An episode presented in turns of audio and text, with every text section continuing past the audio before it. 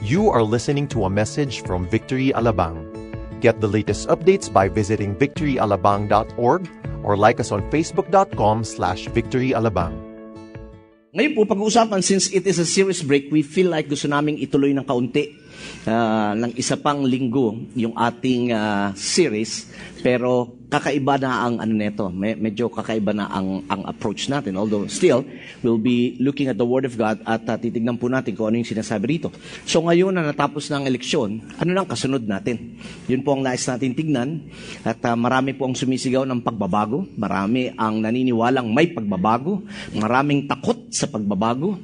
Ano ba talaga ang dapat na mangyari? So tumayo po tayong lahat at makibuklat po kayo sa akin sa aklat ni Isaias, kaanim na kabanata.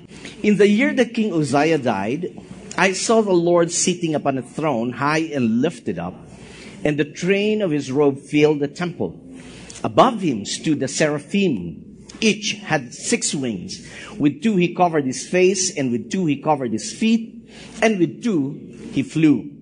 And one called to another and said, Holy, holy, holy is the Lord of hosts. The whole earth is full of his glory. And the foundations of the thresholds shook at the voice of him who called, and the house was filled with smoke. And I said, Woe is me, for I am lost. For I am a man of unclean lips, and I dwell in the midst of a people of unclean lips. For my eyes have seen the King, the Lord of hosts. Then one of the seraphim flew to me having in his hand a burning coal that he had taken with tongs from the altar. And he touched my mouth and said, Behold, this has touched your lips. Your guilt is taken away and your sin atoned for. And I heard the voice of the Lord saying, Whom shall I send? And who will go for us? Then I said, Here am I, send me. Salamat po, Panginoon. sa patuloy ninyong pagpapaalala sa amin kung ano ang aming dapat na maging bahagi sa mga bagay-bagay na ginagawa mo sa isang bansa. Salamat din po Panginoon na sa umagang ito muli mong gigisingin ang aming mga diwa, ang aming mga spirito. Bubuksan ang aming pangunawa, bibigyan ng karunungan kung papaano kaming mas magiging makabuluhan sa buhay namin sa bansang ito. Dalahan ko rin ba ng Espiritu muli, ikaw po ang magpahid ng langis sa bawat isa sa amin at hayaan mong ang iyong pagpapahid ng langis ang siyang magwasak ng mga, mga mali naming kaisipan. Ito po ang aming hinihingi ngayon sa pangalan ni Jesus. Amen. Amen. Praise God. Ang aklat po ni Isaiah o si Isaiah po uh, o uh, yeah, si Isaiah po ay anak ni ni Amos at isa po siya sa mga pangunahing propeta nung panahon niya. At uh, ginamit po siya ng Panginoon mightily to prophesy kung ano ang judgment na mangyayari sa bayan ng Israel and some of the nations around, or not just around, but uh, the other nations so, sa mundong ito. And at the same time, ginamit din po siya ng Panginoon to present prophetically ang darating pong tagapagligtas o yung Messiah na sinasabi natin. That talks about Jesus. Now, nung time na ito is meron pong uh, pending judgment na ang Diyos sa bayan ng Juda. Naalala niyo, di ba, medyo nagkakagulo na sila. Eh, no? So nagkaroon po ng pending judgment ang Panginoon at uh, nag, nagpadala ng, ng babala ang Diyos sa kanila. Kaya nung ito po ay uh, na natunghayan o nung, nung ito po ay sinabi ni, ni Isaiah, nagkaroon po ng mga agam-agam o takot ang mga tao and some of them really had a heart to change. Ngayon po, sa ating bansa, iangkop na kagad natin sa ating bansa. Ngayong nanalo na si Mayor Duterte na maraming natutuwa at marami rin ang kinakabahan, ang sigaw natin ngayon is change is coming. Now, how many of you agree na may, may merong pagbabagong mangyayari? Maraming pagbabagong mangyayari. Ang pagbabagong ito, una sa lahat, ang hahamunin tayo. Tayong mga Kristiyano. Okay? Tayo mga Kristiyano unang hamunin dito. Change is coming, pero ang tanong ko, how will it come? Paano ba mangyayari ang pagbabagong ito?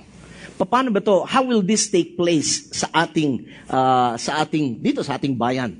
Now for this to happen, may tatlong bagay tayong dapat na isalang-alang. Una sa lahat is this mula sa transition hanggang sa exhortation sa giving, narinig niyo, God does not change. He is the same yesterday, today, and forever. Binasa mismo ang Diyos na nagdeklara, I, the Lord, do not change. Now, kung merong isang bagay na, o isang tao na hindi magbabago kailanman, yan ang Diyos. Pero ang pagbabago, hindi mo maiiwasan. Tama? Change is inevitable. Ang pagbabago ay palaging nariyan. Yun nga lang, dalawang aspeto palagi. Either positively or negatively. Yung sinisigaw ng bansa, ng bansa natin ngayon na pagbabago is mangyayari yon. Pero, paano nga uli mangyayari? Now, kung babalikan natin, yung binasa natin kanina, ito yung time na si Haring Usia ay namatay, at ang sabi, nung, na, nung namatay si Haring Usia, nakita ni Isayas ang Panginoon, ang Diyos na nakaluklok sa kanyang trono. Alam niyo, binigyan po ng pangitain dito si Isaiah, si Isaiah, no? At ang pangitain po, ito po isang kapahayagan, isa sa mga kapahayagan ng Diyos, kung paano siyang nangungusap sa kanyang mensahe. You know? So, when you say vision, yung tunay na vision, this is more than just a goal. You know, na parang tayo, ano bang vision mo ngayon? Hindi. Itong vision na binibigay ng Diyos, it's like parang nanonood ng sine, na very vivid yung picture. Gising ka, pero nagkakaroon ka ng vision. May mga ilang may mga Kristiyanong may ganyang kaloob. You know? Uh, ako usually nakakita akong vision. You know, si Francis nananaginip 'yan. You know, kasi young men will see vision and old men will dream dreams. So kaya ako madalas ako pangitain ang na- nakikita. Hindi ko po alam kayo, no? Parang iba sa inyo ngayon. Nakakatanggap na kayo ng panaginip. May nakikita ko rito. You na parang nakakakuha na kayo ng panaginip ngayon. You know? Uh, iwasan nyo lang mabasa ang balikat ng katabi nyo, ha? Anyway, may nakita si Isaiah na dalawang hari. Isang namatay at isang nakaluklok sa kanyang trono. Alam niyo, nakita po rito ni Isaiah, yung, he had a lofty view. Okay? A majestic view kung sino ang Diyos sa kanyang, you know, in His greatness, in His mystery, and in His power. Na binanggit po rito, na nakaluklok sa trono. Ang trono po, ang trono speaks of authority. Okay? Kapamahalaan. Pagka may nakita kang trono, binabanggit ang Biblia, ibig sabihin, meron na itong kapamahalaan. And then, meron din sinabi, na the train of his robe filled the temple. Ano yung train? Hindi ho ito yung choo-choo train, no? Kundi ito yung hem, yung, yung laylayan ng robe ng Diyos. Now, when we talk about the hem of the robe, pag sinabing ganun, it talks about power. Kung naalala niyo po, hindi ba meron dating uh, storya in the New Testament, yung babaeng dinudugo ng 18 years. Naalala niyo yun?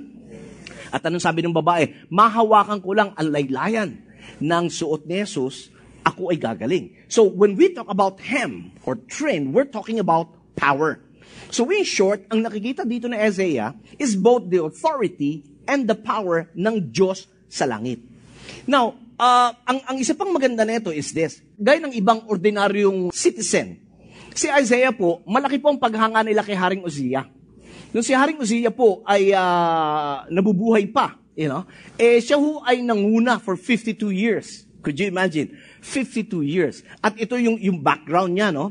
Ang sabi po rito sa 2 Chronicles, and Uzziah was 16 years when he began to reign. Could you imagine? Gaano kabata ang maghari noon sa Israel? Now, sila ho hindi takot.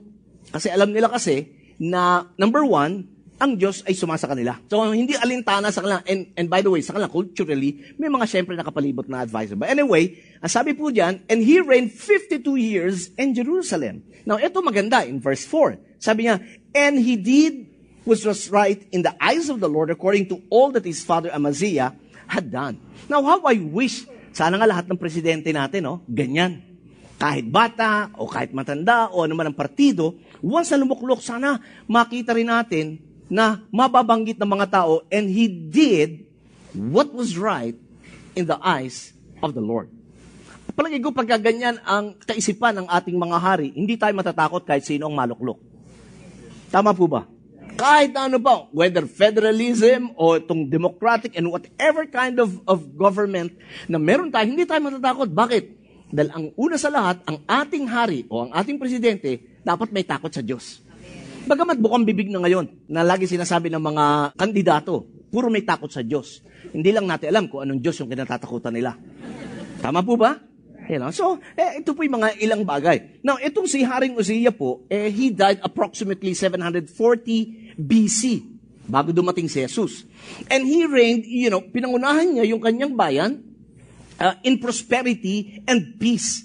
Napaka-successful na hari neto. At napagpala niya hindi lang yung sarili niya. Hindi lang siya yumaman. Ha? Kundi yung buong bayan, yumaman. Kaya lang nga, ang mga tao na kanyang pinangungunahan, eh unti-unti na pong lumalayo sa Panginoon. Yun ang, yun ang istorya na. Now, tignan niyo pa to, verse 5. Sabi, And he set himself to seek God in the days of Zechariah, who instructed him in the fear of the Lord. And as long, I love this, as long as he sought the Lord, ano nangyari? God made him prosper. As long as he sought the Lord, God made him prosper. I love that. You know? So gaya mga ibang hari, he, he started right. I mean, you know, galing. I kung ganitong presidente natin, man, palagay ko wala nang kokontra sa kanya. Maliban na lang kung, kung ikaw ay may ibang paniniwala pa at maliban lang kung talagang kontratista ka. Kahit sino maupo, kinokontra mo. Alright? Pero kung ganito magiging hari natin, wala na tayong, wala tayong ipapangamba. Kaya lang, makikita nyo, doon sa the same chapter na yan, chapter 5, kung tatalong tayo sa verse 5 to verse 16, but when he was strong, because napagpala na siya, and he had a strong, you know, uh, army, so to speak, but when he was strong, what had happened? He grew proud to his destruction.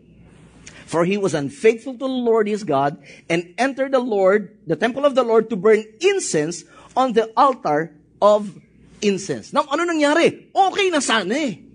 Could you imagine for 52 years? He was reigning in, in prosperity, in peace, and success. Then all of a sudden, meron po silang digma ang gagawin na inip siya dun sa mga saserdote. Pinapilan niya yung hindi niya dapat papilan. Tignan mo yung katabi mo. Sabi mo, wag mong papapilan ang hindi mo papel. Yung papel ng mga saserdote sa pag uh, susunog ng insenso, pinapilan niya na hindi dapat. Sa kanila, batas ni Leon, walang ibang pwedeng gumawa nun maliban ang mga saserdote. Kahit hari ka, wag mong pakikialaman ang hindi mo dapat pakialaman. Now, ang sabi, dahil doon, nagalit ang Diyos. At dahil doon, nagkaketong siya hanggang sa siya ay namatay. In fact, nung siya ay nagkaketong, inihiwalay na siya. Kahit siya ang hari, inihiwalay siya. Dahil sa mga Israelita, again, batas nila, hindi ka, pagka ikaw ay may sakit, may ketong ka, hindi ka pwedeng makihalubilo sa mga tao. In fact, bawal ka rin pumasok sa templo. Ganon ang nangyari, no? Parang rise and fall din to, no? Yung nangyari. Now, eto lang yung gusto ko sabihin. Ang mga hari, kings will come and go, but God will remain the same. Sa akin, yun ang hope ko. Kahit na sino pa ang maging presidente natin, ang Diyos hindi nagbabago. And trust me, alam ng Diyos ang ginagawa niya. Huwag kang mag-alinlangan kung sino man ang iluklok ng Diyos kahit hindi mo trip. Dahil ang nakikita lang natin, itong anim na taon. Ang nakikita ng Diyos, yung pangmatagalan. Eh, bakit niyang pinili? Hindi ko rin alam. Sabi ko nga sa inyo, yung binoto ko, hindi pa rin nanalo. Si Lee. You know? Now, why did I say that? Na kahit na magbago-bago pa ang presidente, ang Diyos ay mananatiling pareho because God changes not. Hindi siya nagbabago. Naalala niyo, sabi sa Daniel 2.21, ang Diyos ang nag-aalis, ang Diyos ang nagluluklok. Hindi tayo. Oh, baka sabihin niyo, oh, eh, si Lord naman pala, hindi, hindi na lang ako boboto. Mali ka. Hindi ka, hindi ka responsabling Pinoy. Hindi ka, oh, wag ng Pinoy, hindi ka responsabling Kristiyano. Pag di ka pumoto. Naintindihan niyo po ba? Now, change is coming. But my question is, how many of you are ready for change? Or maybe the good question is, the better question, how many of you are ready to change? You're in challenge. Now, look at this. God changes times and seasons. He sets kings and removes kings. Yun po sinasabi. And He gives wisdom to the wise and understanding to, the, to those who are prudent. Now, ano, anong sinasabi? When we talk about God that does not change, in Proverbs 21, ano sabi? Ang puso ng mga hari ay parang tubig na nasa kamay ng Diyos at ito ay kanyang inililiko kung saan niya gustong dumaan. Whoever sits sa Malacanang, ang Diyos pa rin ang may control. Again, the question is, kung ang Diyos ang may control, ay ba't ganyan nangyaya? Alam nyo, pag ganun tayo mag-isip, parang sinabi natin mas marunong pa tayo kay Lord. Hayaan natin ang Diyos gawin kung anong gusto niya. Because nobody can thwart the purposes of God. Many are the plans in the mind of man, but it is God's purpose that prevails. Amen. Kaya nga, maintindihan natin. I mean, God, dahil hindi nagbabago ang Diyos, God can use anybody. Kristiyano man o hindi, salbahe man o matino, bagay wala namang matino, nga, lahat ng kasala eh. Di ba? Ah, bigyan ko ng example. Napunan niyo si Haring Cyrus in, in Isaiah 43? Si Haring Cyrus, hindi ho siya Hudyo, pero ginamit siya ni Lord para i-bless yung mga tao niya. Dahil kay King Cyrus nakabalik yung mga remnants ng mga Hudyo sa kanilang bayan. Kundi dahil kay Cyrus, kay, kay Haring Cyrus, eh wala, walang Israel ngayon. Ginamit siya ng Diyos kahit hindi siya Hudyo para pagpalain ang kanyang tao. Ginamit din ng Diyos si Nebuchadnezzar para husgahan ang kanyang tao. Hello? Many times when we talk about God, ang isip lang lagi natin, blessing, blessing, blessing, blessing, blessing. Ang isip lang natin lagi, wala nang problema, wala nang problema, si Lord. Hindi, minsan, pakinggan nyo to, minsan, gagamit ang Diyos ng ibang tao para pagpalain ang kanyang tao at para husgahan ang kanyang tao. Medyo pagbulay-bulayan natin ng kaunti yan. Hindi lahat ng naluluklok ay pagpapala. May mga ilan na naluklok dahil sa paghusga. Alam niyo yan. Balikan niyo na lang ang history natin. You know? Now, kaya ko sinasabi mga bagay nito dahil dito natin makikita na ang pagbabago po ay mangyayari kahit na sino presidente.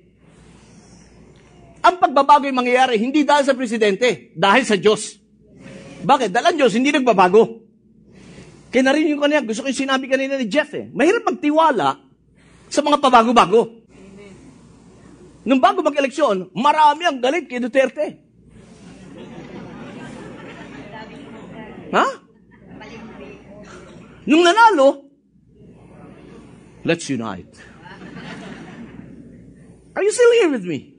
Y- yun yung gusto ko sabihin. Kahit sino ang maupo dyan, ang pagbabago hindi sa kanila manggagaling, kundi ito yung manggagaling sa isang Diyos na hindi nagbabago. Dahil ang Diyos na hindi nagbabago, iisa standard niyan. Amen. Y- y- yun ang maganda rito. Na gusto ko sinabi ni Pastor Steve, yung founder po natin. Sabi niya, in any transition of leadership, it is important that we see that God is still on the throne. Yun ang nakita ni Isaiah.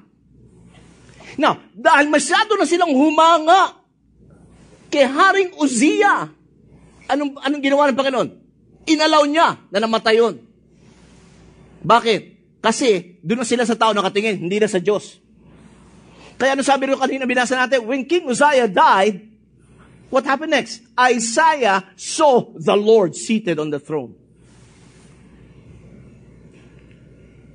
Many times, may mga bagay,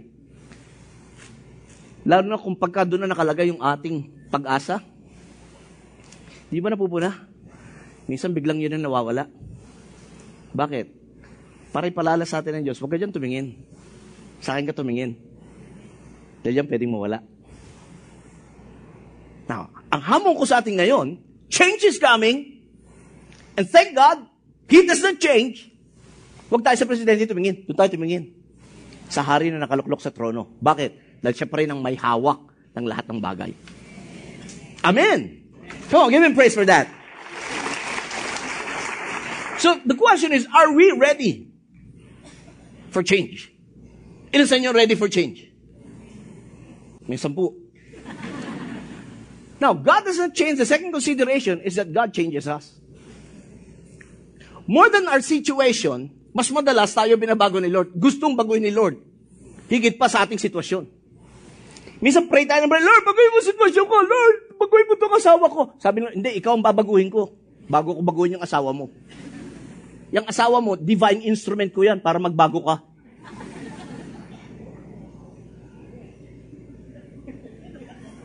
Yung iba, bigla napatingin sa asawa. Eh. Tignan nyo, verse 5. Nung nakita ni Isaiah ang kabanalan ng Diyos at narinig niya mga papuri ng anghel, ito sabi niya, and I said, Woe is me. Again, ano ibig sabihin ng woe? From the Hebrew word na sinali sa Tagalog, kawawa ako. Yun, yun yung ano niya, woe. Kawawa ako, sabi niya, For I am lost, I am a man of unclean lips, and I dwell in the midst of people of unclean lips. For my eyes have seen who? The King, who is seated, the Lord, the Lord of hosts. A true vision of God, a true encounter with the Lord in His holiness will make us realize how sinful we are. Alam mo, maraming beses kailangan makita natin sino talaga ang Diyos sa kanyang kabanalan. Dahil pag di natin ito nakita, mahirap aminin ang ating mga pagkukulang. Mahirap aminin na tayo makasalanan. Mahirap aminin na hindi tayo karapat-dapat. And that we don't have any hope of measuring up sa standard ni God. Alam niyo, minsan tayo mga Kristiyano, minsan we're also guilty yung, yung entitlement eh. O ako lang pala, dahil kayo, nga pala, sorry, sorry, sorry, I stand corrected. Kayo po, hindi po kayo, ako, ako, ako, ako to ah. Ako madalas ko iisip yung entitlement eh. Ah, kailangan ko to, karapat dapat to, karapatan ko to. Entitlement. Kaya ako nainggit sa inyo, dahil kayo, alam nyo, mapagpakumbaba kayo, at sinasabi nyo, Lord, only by your grace, kung ano po kami ngayon. Ako hindi eh. Kaya huwag nyo gagayahin ah. Now, punin nyo, si Job, naalala si Job, sa mga walang trabaho. Ano nangyari kay Job? Di ba anong pagmamalaki niya? Self-righteous siya eh. Yun, yun ang pagmamalaki niya eh. Pero nung nakita niya ang Diyos, eto yun, nung nakita ni, ni, ni Job ang Diyos, he repented. Si Pedro, naalala si Pedro. Di ba? Nung nakita niya, nung nagkaroon siya ng enkwentro sa kapangyarihan ng, ni Jesus, ano sabi niya? Depart from me, Lord, for I'm a sinful man. Si Saul, na naging Pablo, di ba? Na masyadong matuwid. Isang pariseo. Nung nagkaroon siya ng enkwentro kay Kristo, ano nangyari? Sabi niya, lahat ng kalaman ko ay tinuturing ko lang na basura. Why? Because their eyes are now focused on the right person. Amen. Now, and once we do that, change will start to take place. Kaya nga lagi ko sinasabi, ang kristyanong walang patotoo, hindi totoo. Dahil ang isang kristyano na tunay naka-enkwentro kay Jesus, may pagbabago. Nagbabago. God says that we are changed from glory to glory. From faith to faith. From strength to strength. May pagbabago. Progressive ang pagbabago. Hindi katulad ng mga iba kong kilalang kristyano. Ay nako, ang ta- dalawampung taon na kay Lord, hindi pa marunong mag-pray. Oo. Pag sabi, uy, pray ka na. Ah, ah. Mag-pray nga lang ng pagkain, sumasakit pa ulo. Ah, Lord. Ah, Lord. Alam niyo yung parang may isling? Tingnan mo tabi mo, hindi ikaw yon. Sabi mo, hindi ikaw yon. Ang isang taong nagkaroon ng tunay na enkwentro sa Diyos, pakinggan yun, no? Hindi yung mayabang. Kasi nakikita niya na ang lahat ng bagay na nangyayari sa buhay niya ay dahil lamang sa mayamang biyaya ng Diyos sa kanya. Amen. Kaya alam niyo kahit sino maupo sa Malacanang, meron tayong pag-asa. Alam niyo kung bakit? Dahil wala doon sa Pangulo ang tunay na sagot. Kaya nang sabi ng Panginoon, kahit sino maupo dyan, ito ang pag-asa ko, kahit sino maupo dyan, kung ang mga tao ng Diyos ay magpapakumbaba at mananalangin at hahanapin ang mukha ng Diyos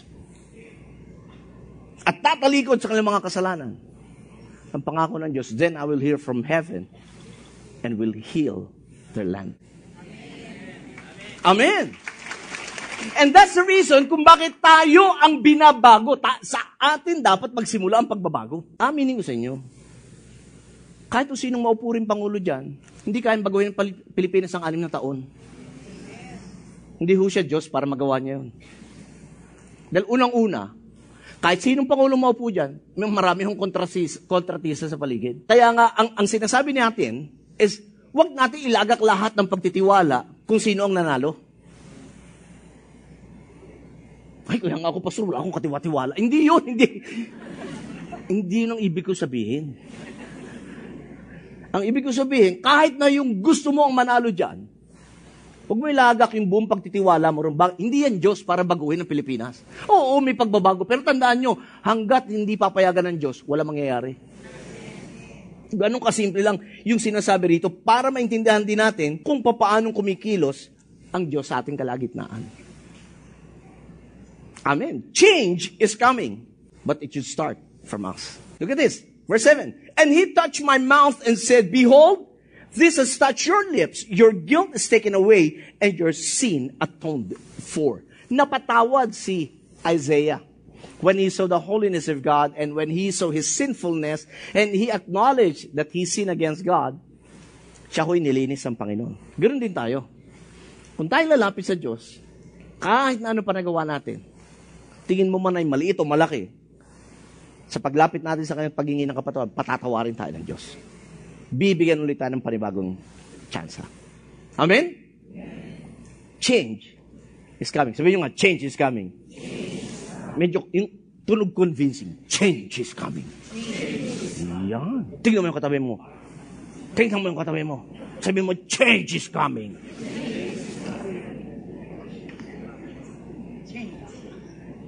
But again, the question is, are you ready to change? Why? Because this is the next thing. After God changing us, now He will change the nation through us. Amen. Ha. Tingnan natin. Okay, sabi And I heard the voice of the Lord saying, Whom shall I send and whom will go for us? Ano sabi ni Isaiah? Then I said, Here I am. Send me. Now, alam niyo kung saan pinadala si Isaiah. Pinadala siya doon sa mga taong napakatigas ng ulo. Pero hindi niya sinabi, padala mo yung matapang kong presidente. Hindi. Sabi niya, Lord, andito ako. Ako padala mo. Now, everything to this point is a preparation. Naintindihan mo that God does not change. He's still seated on the throne. Nakita mo that God is changing us. All of this, until this point, is a preparation. Now, God calls us to change. Bakit? Dahil pag nabago ka, unti-unti, nababago ang mga bagay sa paligid mo. Just imagine, kung ilan tayo ngayon dito, more than 1,200 tayo rito ngayon. Kung lahat tayo nagbabago at mahahawa natin ang kanya-kanyang pamilya, nabago. Isipin nyo kung paano magbabago yung barangay nyo. Baka sa susunod na eleksyon, barangay tanod ka na.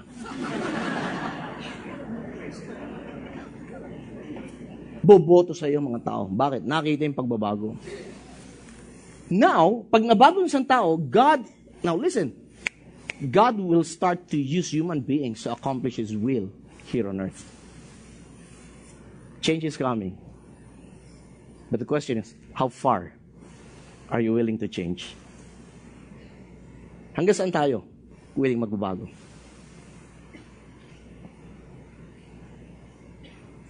Sige, esep-esep tayo. Tarangin mo sarili mo, hanggang saan ako willing magbago? Okay, bigyan ko kayong kaunting isipan para, para, para maingganyo kayo. Change is coming. Ilisan nyo gusto pagbabago? Wala na, konti na lang. munti na, munti na.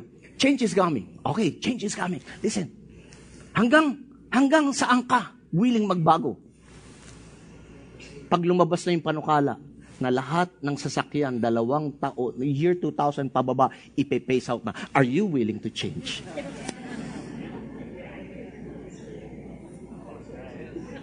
Hello? O, Pastor, paano naman yung sasakyan ko? Are you willing to change?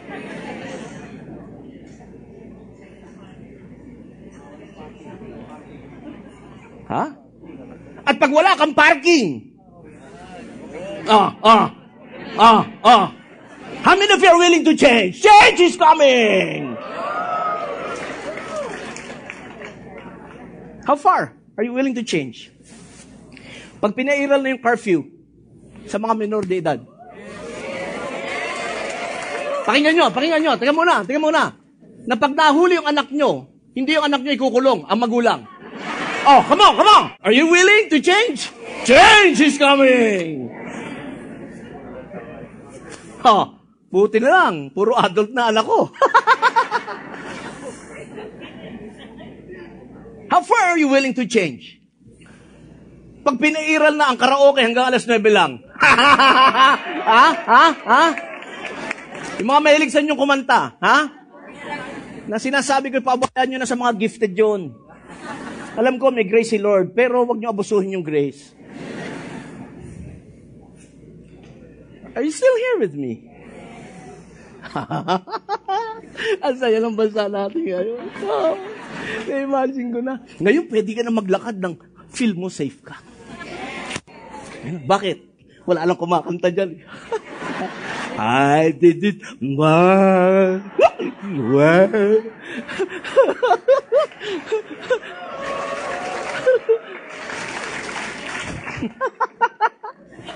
How many of you are proud na Pinoy kayo?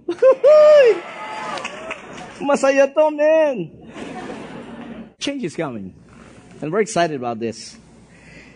But again, how far? You want change? Gusto niyo pa? O, pray na tayo. Ha? How far? Change is coming. You want change? How far? Are you willing to change? Tignan na lang natin. Huwag na tayo magano. Okay, ito na lang. Let every person, sabi sa katabi yung kasama ka ron, be subject or submit to the governing authorities. Kahit hindi nyo pinotoy nanalo. When you say submit, listen, when you say submit, pagpapasakop, no, it's more than just obeying. It's an attitude of the heart. Ibig sabihin, kahit di ka nakikita, narinig, hindi mo kine-curse. Yung mga authorities. Hindi mo kine-curse yung mga MMDA at kung ano-ano tinatawag mo. Ha? Bakit? Bakit sinabi ng Panginoon magpasakop tayo? Dahil walang nasa kapamalaan. Ano sabi? Walang nasa kapamalaan maliban galing sa Diyos. Eh Lord, yun, galing, galing sa iyan. Oo. Eh bakit? Sabi ba't ka nangingialam? Gusto ko. Kaya ko nilagay yan para sa'yo. And those that exist have been instituted by God. Kaya don't you ever question kung sino nakaupo. Pinayagan nga ni Lord, ibig sabihin, may layunin siya, bakit siya nandyan? Kung ano, hindi ko rin alam. Pero for sure, maganda para sa atin. Therefore, whoever resists the authorities, ano? Resists what God has appointed. And if we do that, what will happen? Those who resist will what? Will incur judgment. Verse 3. For rulers are not a terror to good conduct, but to bad.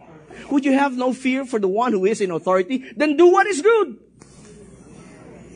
Ha? Takot ka mapatay. Eh, di gumawa ka mabuti. ano kakatakot mo? Ala, alam niyo nasa, nasa Ortigas, yung, yung karatula doon, yung nakalagay doon, bawal tumawid. Nakamamatay. Di ba pinalitan yon? Bawal tumawid. May namatay. Ngayon papalitan, bawal tumawid, papatayin ka. oh, para talagang disiplina. Alam, alam niyo, naisip ko lang to eh. Alam niyo sa ating mga Pinoy, hindi kasi ito eh. Alam niyo ba yung mga Pinoy sa abroad? Disiplinado. Alam niyo kung, kung saan saan na rin ako nakapunta, kahit pa paano. Nakita ko mga Pinoy, oh, may disiplinado. Pagpula, pula. Pag ang, ang speed limit ganito, hanggang ganun lang. Ah. Pero ba't pag dito?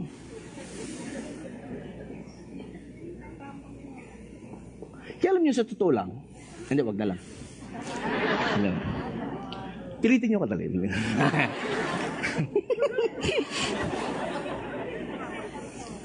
Verse 4 lang. Na natin. Ayoko na.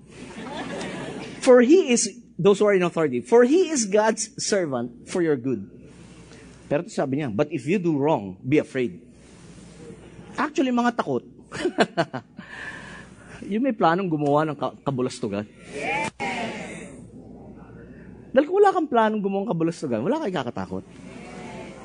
Hindi, eh, pasok, paano pasok ko abusuin? Hindi yung problema yun. Problema niya kay Lord yun. May sariling kaparaanan si Lord. Paano sila idin? Ang trabaho natin magpasakop, hindi pulaan. Ipanalangin.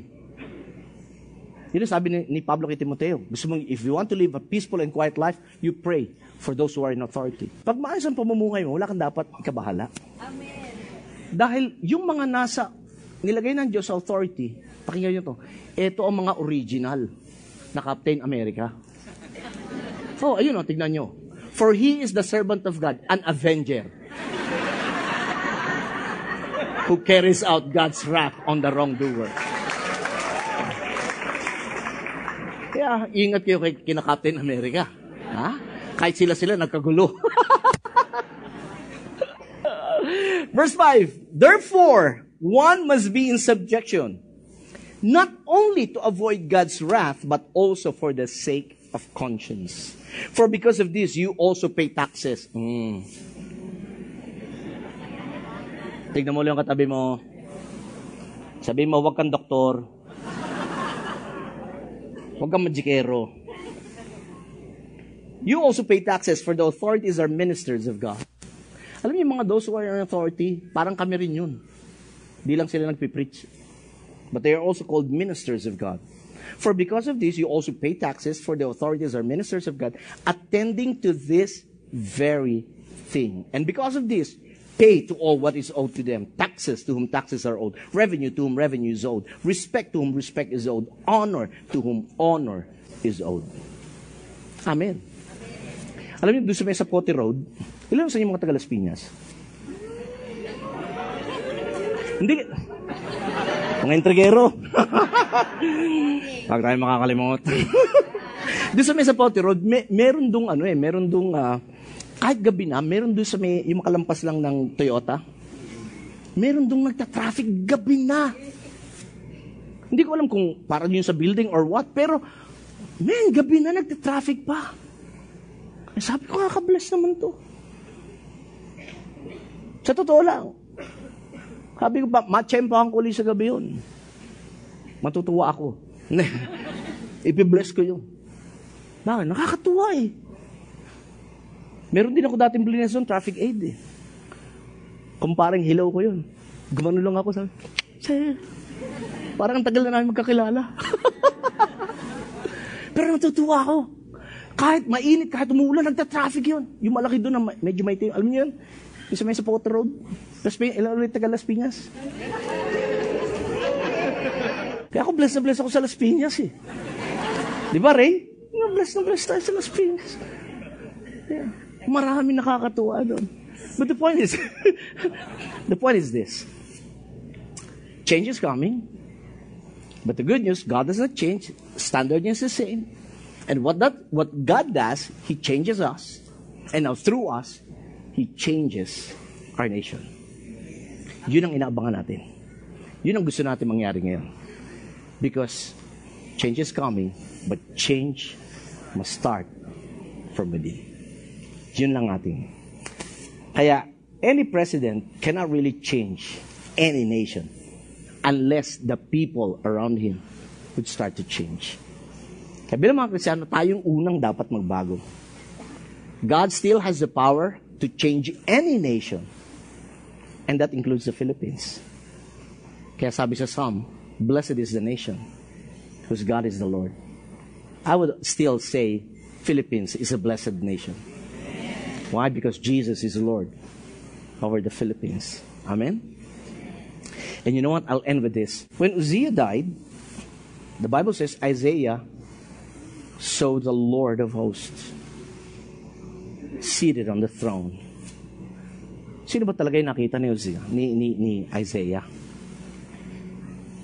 In John 12 says, This was to fulfill the word of Isaiah the prophet, Lord, who has believed our message, and to whom has the arm of the Lord been revealed. For this reason, they could not believe. Because as Isaiah says elsewhere, ano sabi? Nyo. He has blinded the eyes and deadened their hearts. So they can neither see with their eyes, nor understand with their hearts, nor turn, and I would heal them. Now, would you read verse 41?